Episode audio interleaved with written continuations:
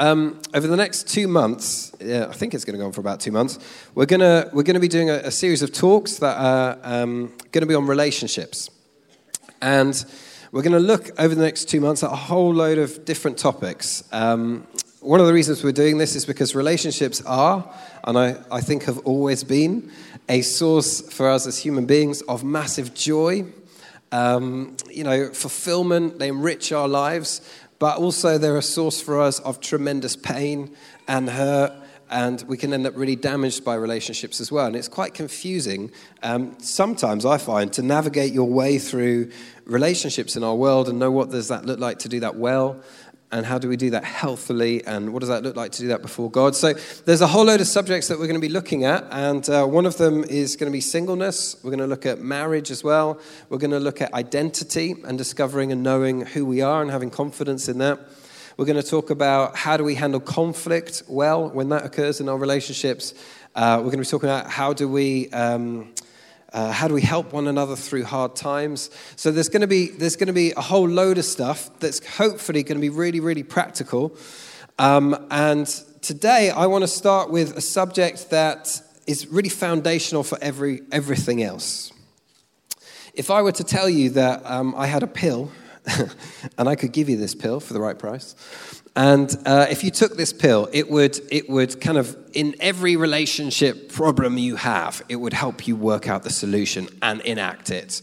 So when you've got something really difficult that you need to forgive, it would help you with that when you're having a crisis with a teenager and you're like, oh my word, I just don't know what to do. How it was so much easier when they're in nappies. Um, you know, it, would, it will help you work out what to say at the right point and how to say it. Um, when you've got a really difficult boss and you're like, how do I, how do I be a good employee and represent Jesus well? And yet at the same time, this guy is such an idiot and he's asking me to do things that are completely out of, you know, out of the realms of my contract. How do I negotiate? It would guide you there. Um, it will guide you everywhere. I suspect we'd probably all take the pill, right? Or at least I would. I'd be like, give me, give me 20 of them. Um, and what we have as followers of Jesus is we do have that. We have, um, this isn't a pill, it's a book. But in the book, we find that there is um, guidance for how to do relationships well. And what I love about the Bible is it's not an instruction manual uh, saying do this and do that. It's not a bunch of theory. What it is, and this is incredible to me, but this is what it is it's a description of God. And in, in, describing God, in revealing God, in making Him known to us, what we find out to our utter amazement is that God does not stay up in heaven saying, Hey, I invented the whole thing and now I've, i know the theory, so you can come and talk to me about the theory of how to human well. It does, it's not God staying up in heaven talking theory to us. What it reveals to us about God is that God became one of us that he, that he descended, he became a human being, and he lived as Jesus. And he still is a human being. There is a human being in heaven, his name is Jesus Christ. And so, what we have there is we have this perfect picture of what relationships done well look like. And there is no relational situation that we will find ourselves in um, that, that is beyond God's realm of experience. Have you been betrayed? So has He. Have you been misrepresented? So has he. Have you been misunderstood even by your own family? So has he. Have you, have you, have you had to wrestle with who am I? So, so did he. He knows what it is to be a human and he knows what it is to human well and he knows what it is to do relationships well. And what we'll find is that um, when, when, this has been my experience anyway, when my relationship with God is. Um, full and vibrant and alive. I find that every other relationship that I have is shaped by that. And it's not that every other relationship I have is then perfect, because I'm not perfect, and nor the people that we're in relationships with. But, but at least when, when there's a problem, I'm dealing with it in a better way.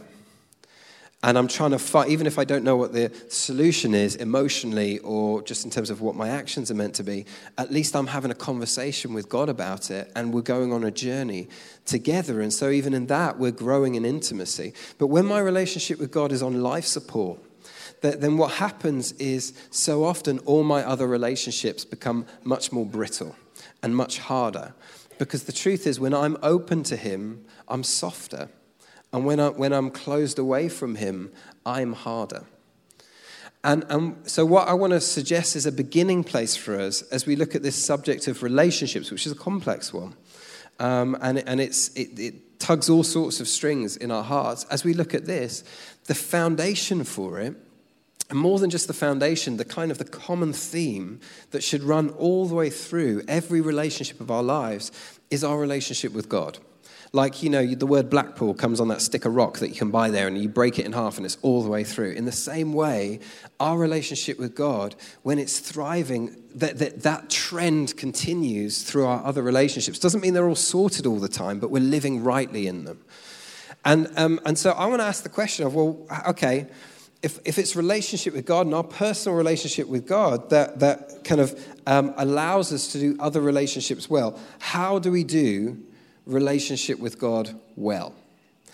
And um, it sometimes is a bit hard to know the answer to that question because relation, God is invisible. Isn't that annoying? Um, I really wish he had WhatsApp as well because that would be amazing. If I could just WhatsApp him and say, Look what do I do in this situation, he could send me a message back and, you know, I'd just do what he said if I liked it. And, uh, and it would make relationship with him much more straightforward. So we have this kind of thing of like, we're all in relationship with God. If we said yes to Jesus Christ, we've come into intimacy with the Father. But, but he feels sometimes distant, and it's hard to know well, what am I meant to do? How can I have relationship with you, and how can I do that well? And this is where um, we want to look again to Jesus as someone who, as a human being, did relationship with God his Father. And I was watching this, um, this series on Netflix over Christmas called Inside Bill's Brain. I don't know if anyone else watched that, but it's about Bill Gates. It's this documentary three part documentary about Bill Gates. And um, as I was watching it, what I was doing is I was kind of like looking at Bill Gates's habits. You know, not just what Bill Gates says, but what Bill Gates does. Because I was thinking, if, if Bill Gates does this, maybe if I do it, I too could become the richest person alive. And so I'm like, okay, what does Bill Gates do? Bill Gates gets up 6 a.m. every morning. Okay, I need to start getting up 6 a.m. every day. Um, Bill Gates carries a bag of books around with him. He clearly has not discovered Kindle. Maybe he has a phobia of technology. But he carries a big bag of books around with him. So I'm like, I need to start carrying bags and bags of books everywhere I go. And he's got all, a whole bunch of other habits. And I think probably I'm not the only person that does that. When you hear about someone you admire, you read their story or you see the documentary or whatever it is, then, then you look at their habits, the things they cultivate. How do they eat? How do they exercise? How do they raise their family? How do they organize their time? Like you look at that sort of stuff because you think, well, maybe if I had the same habits and the same rhythms that this person has, then my life will look the same as their life. And that's not a bad thing to do. That's a good thing to do.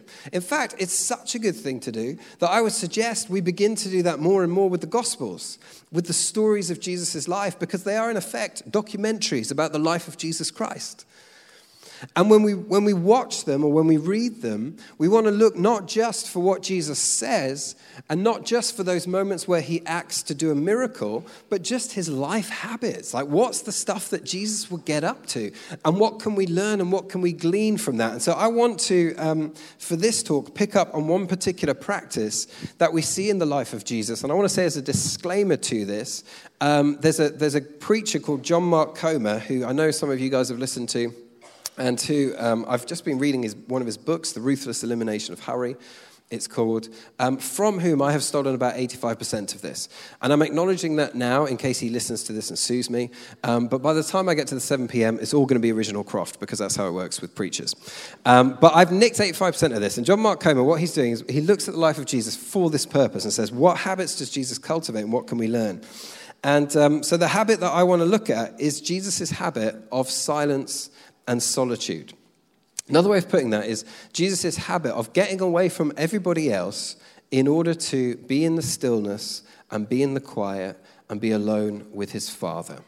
Now, I am aware that when I use the words silence and solitude, that all my extrovert brothers and sisters here quietly die inside. Uh, I am one of God's chosen people, and by that I mean an introvert. Uh, and so for some of us, this will come easier than others. I just want to acknowledge that right at the start. Nevertheless, all right, wherever you are on the extrovert introvert spectrum, look at Jesus' life and let's just consider this together, all right? So, what do we see? Um, Matthew chapter 3, his ministry begins. And it begins with him being baptized. So he goes down into the River Jordan, he comes back up again. The Father speaks over him You're my Son, whom I love. With you I'm well pleased. And then Jesus, it says this, uh, Matthew chapter 4, verse 1 Then Jesus was led by the Spirit into the wilderness to be tempted by the devil.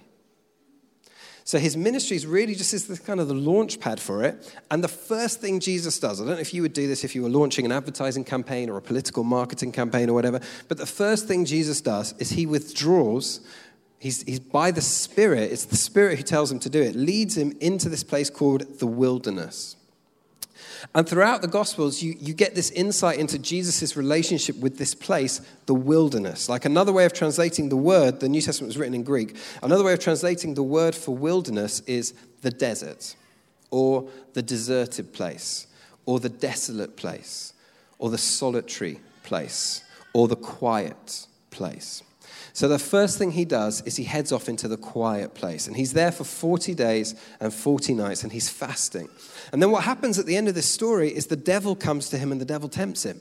And there's this massive kind of standoff between Jesus and, and, and the, the kind of like his arch enemy, the devil. Um, and, and you read that and you can think, and I, I remember thinking this the first time I read it, gosh, that's a bit isn't that just like the devil, you know, to come for you when you're hungry? Uh, that's where he always gets me when I'm hungry and tired and cross and uh, feeling lonely because I haven't seen anybody for ages. And then the tempter comes and tries to get you. Isn't that typical of the devil to do that? So, why does the Spirit lead Jesus to a place of weakness in the wilderness where he's just going to be so vulnerable to the temptations of the devil? And what this guy John Mark says is when we think about it like that, we've got it wrong. The wilderness, the quiet place, the solitary place, is not in fact the place of weakness, but the place of strength. And he says there's another way of looking this. The Spirit leads Jesus to this place of, of quiet where he's alone with his Father for 40 days, because it's only after 40 days of praying and fasting and being with his God and being with his own soul. Only in that place did Jesus have the strength to have a face off with the devil and come away unscathed. So consider the launch pad for his whole ministry was, was from this place of stillness and solitude and silence. Then Jesus comes back Mark chapter 1, his ministry begins with a very busy day in Capernaum. So he gets up super early. He is teaching in the synagogue. He then uh, does a whole, a whole morning of teaching. Then he goes to have lunch at Peter's house. Peter's mother in law is not well, so Jesus heals his mother in law. Then he spends the whole afternoon with all these demands on him, constant demands. And then we're told that he's there late into the night. The crowds of Capernaum have gathered around because words got out that he's a healer. And he's healing them of their sicknesses and he's casting out their demons. And then Jesus crashes into bed. I don't know what time, but it's late. And uh, if that were me, having just had a full day where you, where you just kind of like, you know, have you ever had one of those days where you're giving and giving and giving emotionally, and, uh, and then you've got kind of an option really as to what you do the next day? If it were me, I know what I would do the next day, which is I would attempt to have a lion, and then I would probably go and have a slow, lazy breakfast somewhere, and then I don't know what I would do. Of course, this is all a fantasy land because I have small children, so none of that would happen. But if it were my choice, you can bet that's what I'd choose. And instead of Jesus having just had this utterly exhausting uh, day the day before, this is what he does next. Mark chapter 1, verse 35 says, Very early in the morning, while it was still dark, Jesus got up, left the house, and went off to a solitary place, same word, wilderness, where he prayed. So think about it like this, right? He has 40 days in the, in the solitary place, in the, in the quiet place. Then he comes back, does one day of ministry, and then he goes back to the solitary place. He goes back to the quiet place. And what that tells us is that this for Jesus was not a one off thing, just a one off 40 days. This became for him, and this was for him, a rhythm in his life. In the same way that Bill carries his bag of books around, Jesus headed off repeatedly, time and again, to the eremos, to the, the silent place where he could be with his God. And this is fascinating because what happens next is the disciples come looking for him. They find him out in the solitary place, and it says this Mark 1 36. Simon and his companions went to look for him. And when they found him, they exclaimed, Everyone is looking for you. We've gone viral, basically. Jesus is what they're saying. We, it's been phenomenal. Like everyone in Capernaum loves you. This is amazing. We're getting some traction here. We're building momentum. So we've got to go back, Jesus, back to Capernaum, and we've got to carry on the ministry. You know, you've got to build on yesterday. It can't just be a one thing, a one time thing. And then Jesus' response is fascinating. He just says this Mark 1 38. Let's go somewhere else to the nearby villages so that I can preach there also. I can't imagine how the disciples reacted when he said that. Let's go somewhere else. That is why I've come. And what's amazing is, is, for any of us today, if you feel like you've got a message to bring and then you suddenly find you're becoming popular in a place, then surely you would stay there. Um, because that's where you're finding having an impact, and you would build on that, and you'd find another clever way of communicating. But um, Jesus is, and I think this comes from his time in the solitary place is so rooted in his calling. He's so grounded in his identity. He knows who he is. I'm going to talk about more about this later in the series. He knows what he's for. And therefore, he is able to say yes, and equally important, he's able to say no. That's not what I'm here for. Let's go somewhere else.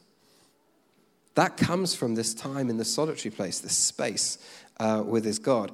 And then, as, as the Gospels continue the story, we continue to see that this is a top priority for him. So there's another uh, story that I love in Mark chapter 6. The disciples have been busy, and they've been busy doing ministry, kingdom stuff, telling people about Jesus and stuff like that. And they're knackered, and they're so exhausted that um, they, you know, it's so relentless. We're told in the Bible that they don't even have time to eat. Have you ever had a day like that? I'm sure we all have, right? Where it's just full on. You don't even have time to grab lunch. You just rush from the moment you kind of get up in the morning, the firing gun goes off, and you are like, until you collapse in bed at night. you've barely got time to look after yourself. So, how does Jesus respond to, to the disciples being in this situation? This is Mark chapter 6, verse 31. He says to his exhausted, tired, worn out, overworked disciples, he said it to them then, and he says it to them this morning. He says this Come with me by yourselves to a quiet place and get some rest. Now, what I would have said, had I been Jesus in that moment, is I would have said, You guys need a holiday. And so, what I mean by that is, you need to watch some Netflix, you need to drink a beer, you need to have a takeaway, you need to have some chill time, right? Not like Christmas, because that was too busy. You need a proper vacation. And what I think is fascinating is that Jesus actually, in that moment, he does talk about rest for sure. But I think the emphasis of what he's saying is you need to come and be with me alone. You need to be with me by yourselves. And in order to do that, we need to get away from the noise and we need to get away from the crowds and we need to get away from the people. We need to go to the quiet place, me and you together. And so they, they set off across Lake Galilee looking for a quiet place. But again, I love the realism of the Bible because um, it doesn't work out like that. They, they kind of they land on the other side of Lake Galilee. Rumor has spread that Jesus is in town. So 5,000 people have jogged around the edge of the lake and they're all there waiting for them when they turn up. Can you imagine planning a trip to Center Parcs? You're like, we're going to get away. We're going to go to Woburn. It's going to be phenomenal. And then you turn up at Center Parcs and there are 5,000 of your colleagues all saying, why did you not reply to my email? Email. Right? So he turns out, he lands on the shore, and it's like, uh oh, this is not going to go how we thought this was. We thought this was a spa day at, Lake Galilee, and it turns out there's 5,000 people plus, and uh, they all want something. And, and Jesus doesn't send them all away. This is what's lovely about it. He doesn't say, oh my word, guys, we really need some time alone. We need some space. I've got to be in a solitary place sometimes. Can you leave us, please? He, um, he has compassion. And, uh, you know, we'll have times where we plan times in the solitary place and life interrupts. You know, a friend is being dumped, or, you know, a, a colleague really does need a help, or one of our kids is sick. It doesn't always work out.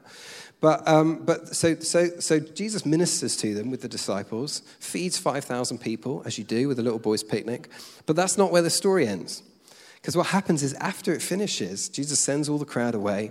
He gets, puts the disciples back in the boat, sends them off.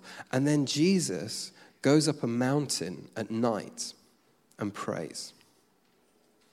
And we can read that and we can think, isn't Jesus so spiritual? You know, he spends a whole night in prayer on a mountain. What a spiritual guy he was. And it's not that that's not true, but I think if, we, if that's the angle that we take on it, then perhaps we've missed what's going on here. The point is this Jesus is so busy, there are so many demands on him throughout the day that the only time he can find to be with his Father is at night on a mountain. And so he takes that. If that's his only option, that's what he'll go for. Another way of putting the same thing is this time with his father, time alone in the quiet place, was more important to Jesus than even sleep itself. And listen, Jesus loved sleep. All right, so don't hear me wrong on that. The number of times Jesus has to get woken up in the Bible because he's fallen asleep in a boat or, you know, he's always falling asleep and having a nap. So he's not anti-sleep. He loves naps. But, but he, he, what he cares about even more is spending time with his father in the quiet place. Now, as a parent of young children, I can tell you there are few things more important to me in my life than sleep. And I've read this and I have been convicted by it. I've been challenged by it because what I've, what I've seen is as you look at the pattern of Jesus' life, the busier he becomes, the more often he withdraws. And for us, it's almost always the reverse, isn't it? The busier he becomes, the more space he carves out, even if it is in the middle of the night, to be with his Father. And of course, the challenge for us is to recognize, first of all, if Jesus needs that, boy, do I need it. And it's not to say legalistically, which I think sometimes the church has made this mistake, and I've probably made it as I've taught. Legalistically, we've all got to have quiet times, guy. That's not what I'm saying. What I'm saying is, man, we've got to make space for our God in life because it's not going to make itself. And, and you know, one of the questions people sometimes ask when they come to Soul Survivor is why do you have ministry time? Like, why do you have a space at the end of a service or sometimes in the middle where, where you make space for the Holy Spirit? And the answer to that is, is not because we can ever make God do anything. Okay, God, this is the time for you to move now. Please come. We can't make it happen. Doesn't matter how many songs we sing, doesn't matter how many talks you preach. Like, you can't make God move, but this is what we can do. We can make space for Him we can make the space for him to move. And because his heart is generous, and because his, his, um, his desire is always to give us good things, his desire is to love us so very well, when we make space for him, he fills that space with his love. We do that here as a community, but also, what this is the point. When we make space for Him in our lives as individuals, when we just, we're going to carve out some time to be with Him, just to give Him our full attention, then He fills that space also with His presence and with His love. But it's hard. And so, for the remaining time that I have left, I want to ask the question really practically, recognizing that for Jesus this mattered for us, it's not that we, that we have to, it's just that actually this is the source of our life. Um, why wouldn't we want to? When we, when we recognize that, then the question becomes really practically how? How? Um, how do we, in the modern 21st century, make space for silence and solitude? And um, I want to level with you as I give this talk. If you'd asked me this question um, four and a half years ago, I would have considered myself something of an expert because I was pretty good at making space for silence and solitude. Helps that I'm an introvert. That's a big factor, big plus. It's like a happy place for me. Woo! I'm being recharged. You're draining me right now by being in the same room as me. So there's a big positive for me in that. I'm naturally personality wise geared towards it. I'm also personality wise much more legalistic, so I can set myself goals and guilt myself into doing them sometimes. That's not healthy, it's just how I am. Uh, but four and a half years ago, the first of my now four sons was born. And the level of crazy in my life went from being pretty crazy to this is now out of control crazy. And um, I have found over the last four years myself struggling, really struggling, to find any kind of rhythm. Um, to find a time where I can where I can be with God and it's meaningful and it's happening regularly uh, and it's been it's been tough for me. The saving grace, if I'm really honest, the saving grace has been that this is my job. uh, you pay me to pray. And so that helps me a lot because it means I, I, you know, I have to. I have to find time somewhere. But I have thought to myself repeatedly, if I had a different job, you know, if I, if, if I was doing what some of you have to do, and I know what you have to do, you know, some of you are working uh, night shifts, and so your body clock is completely gaga. Some of you who are working, you're working 12, 14 hour shifts, 12, 14 hour days sometimes, sometimes 10 days back to back. I, work, I live five minutes down the road, so my commute is a five minute walk. For some of you, you, you live in, you're commuting to London every day, and it's an hour and a half, two hours there, two hours back. You don't get back till eight o'clock at night. Um, I, am so aware that if I had a different job, I, don't, I think I would have been utterly stumped. I don't know how to do this. I don't know how you do this when you've got little kids. I don't know how you do this when, you know, it's, it's so demanding. And the pace of our lives, you add on top of the work stuff, all the entertainment, all the extracurricular activities, all the things that we try and cram into every single second of our day. And, it, and, and suddenly, the, the, the notion that we would have portions of our day we could just spend in silence and solitude just becomes almost laughable, doesn't it? It's like, are you kidding me? It's just not realistic. Let's, let's, let's wake up and smell the coffee, which is the only way we can wake up when we're so knackered. And, and, and for us, um, we've got to work out what does it look like now? And one of the books that's really helped me with this is, is, um, is actually not a book to do with following God at all. It's a book to do with being a dad. It's a book called 60 Minute Father. Uh, if, if, you're a dad, I would highly recommend reading it. It's just a short little book. The idea is you read it in 60 minutes because we're all so busy.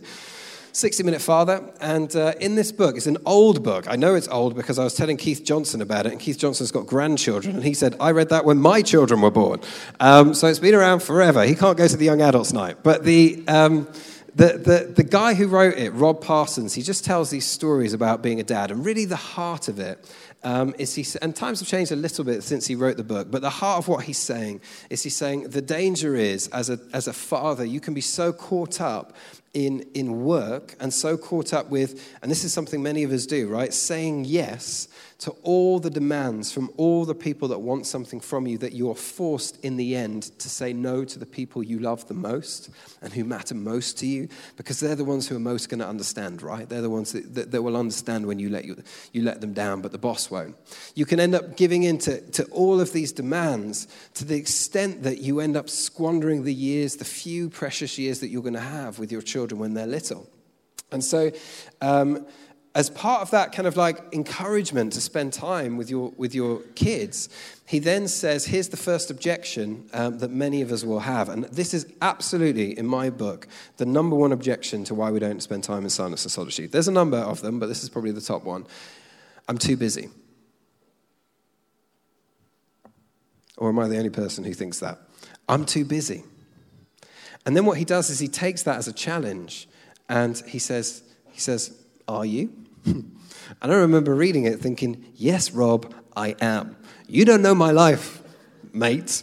Let me, let me give you the, should I show you the diary? Like, you know. But, but then he just, he just asks it as a question. It's such a good question to ponder because we all say busy. How are you? I'm busy, right? We all do that. So let's just reflect for a minute on what we mean by what we say when we're busy. Um, he, he, he just says two things on it. Uh, well, he says more than, more than two, but two I'm going to mention.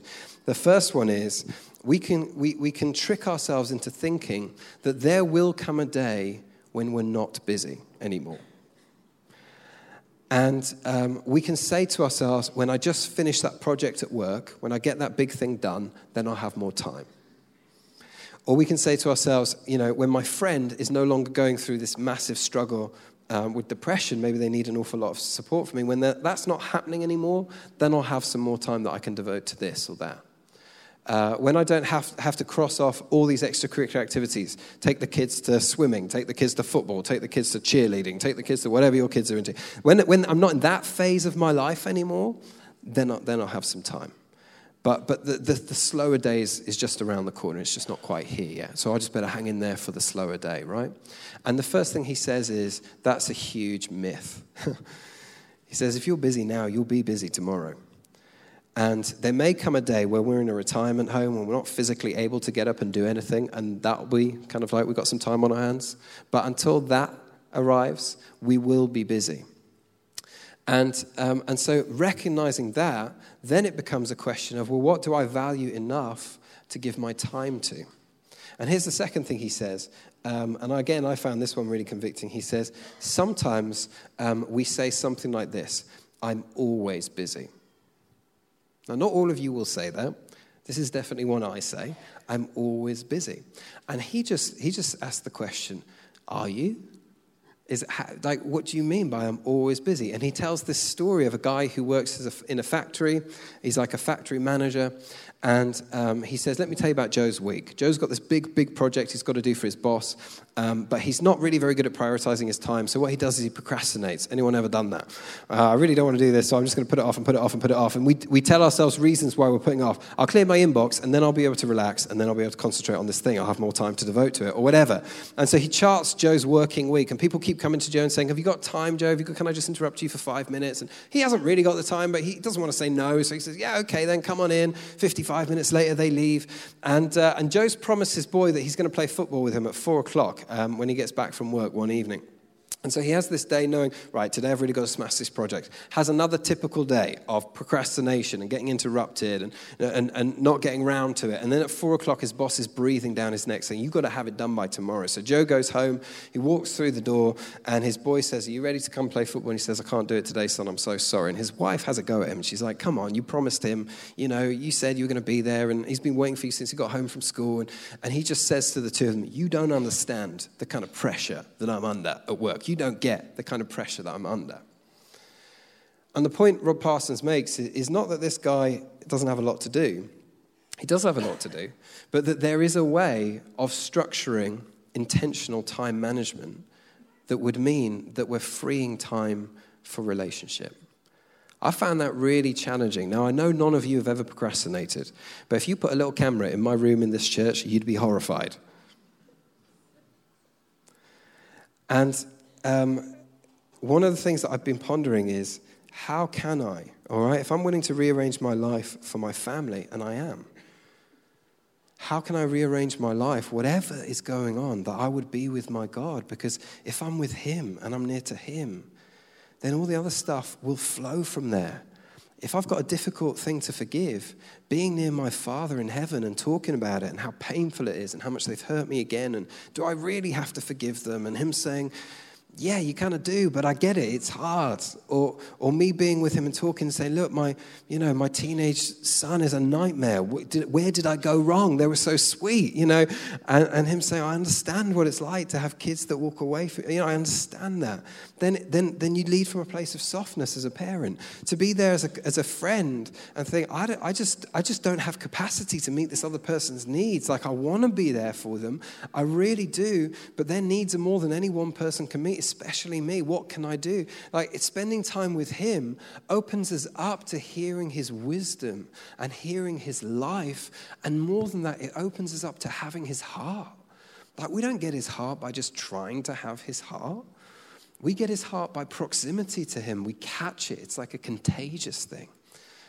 And so I've tried to work out, well, I've missed it, I feel like, for years now, and I don't want to go much longer with this like it. How can I do it, Father? How can I do it?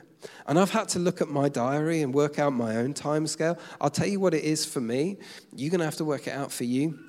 I've realized if I look at my day, basically, from the moment one, and just because of the life phase I'm in, I'm a you know parent of four little boys. Um, from the moment my children wake up, it's game over. basically, I can't even go to the toilet, and and so um, I, I know that really, from that point on, I'm not going to have much time to be with my, my father in the sense of carved out, giving him my full attention. Obviously, we're always with him, but in that sort of solitary, quiet place, I'm not going to have the time. And um, so, so uh, they wake up pretty early, and then we're looking after them. Then I go off to work, and Beth does all the hard work. I go to work for a rest, and she stays at home and does the hard work of looking after them. Then I come home, we continue to look after them together, and then we put them to bed. And by the time they're in bed, which is about seven o'clock at night, I am either heading back out the door to go back to work, because there's a lot of evening stuff here, or I'm so whacked, I am not good for anything. So that's my situation. And so I've had to work out, well, what, what am I going to do? And, um, you know, I did notice that when it was, when it was a gym day, because that's one of my things that I enjoy doing, I was able to get up early enough for that. And so I thought, do you know what? If I can do it for the gym, I can, I can do it um, to be with Jesus. Uh, and the first day I tried that, I, I basically stayed in bed and fell asleep. Um, but, but that's been my, my where, I, where I've come to is, is I've realized I can't control what time my children wake up, sadly. If I could, they would wake up at the crack of 11.30 a.m. Um, but I can control what time I wake up. And so what I've decided is I've just said, right, I'm going to I'm to wake up at this time now. And you know what? If, if they wake up after 10, 15 minutes, well, that's 10, 15 minutes more than I would have got otherwise. But if I get lucky and my children do not wake up, then I'll have however, however much time it is until they actually do wake up. And, and that for me is just a really simple thing, but I think it's workable. I've thought about it a lot. I think it's workable. It's probably only workable if I go to bed at a certain time, and that's a whole other area I've just had to reflect on. How do I make sure that I'm not like, you know, okay, I will watch this next episode. Um, you know, how do I make sure I go to bed on time? But it's workable and it's a rhythm. And I'm actually now quite excited about it because for the first time in a few years, I, I, feel like, oh man, I've got some, I've got a plan where, yes, it's not going to be easy, but what worthwhile thing ever is, where, where I, can, I can be before Him and just listen to Him.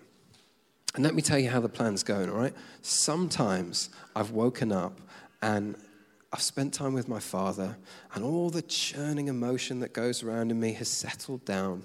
And I've heard him speak, whether it's just by reading a passage from the Bible or just by him reminding me of something that maybe I've forgotten. I've heard him speak and it shaped my day. And other times I have woken up, I've sat in my little chair, and I have basically fallen back to sleep. And other days I have woken up, and after about 30 seconds, one of my children has started screaming, and we're off to the races. That's how it's going so far. Um, but what I find with it is more often than not, that little window breathes its life through the rest of the day. You don't need to do it early in the morning. If you're a night person, do it at night. If it works for you to have silence and solitude on a commute, if you've got two hour commute, stick your noise cancelling headphones in, cancel some noise out. The, the goal of it is to silence the external noise as much as is possible, all the message notifications, and to quieten down the internal noise that rages inside of us. Do this, do that, you've forgotten this, you're not like this, to quieten that down.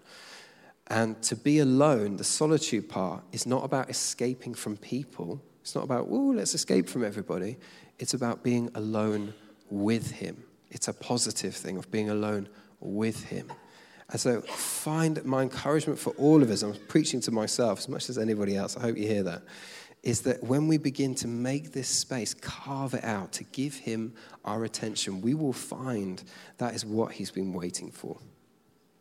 And there is no relationship problem you've got, however complicated, that he hasn't heard before. And that he won't meet with his kindness and his gentleness and the help of his spirit. This is the foundation for everything that's to come. And it's what will continue to run, I hope, if we do this as we should, as a thread all the way through our talks on relationships.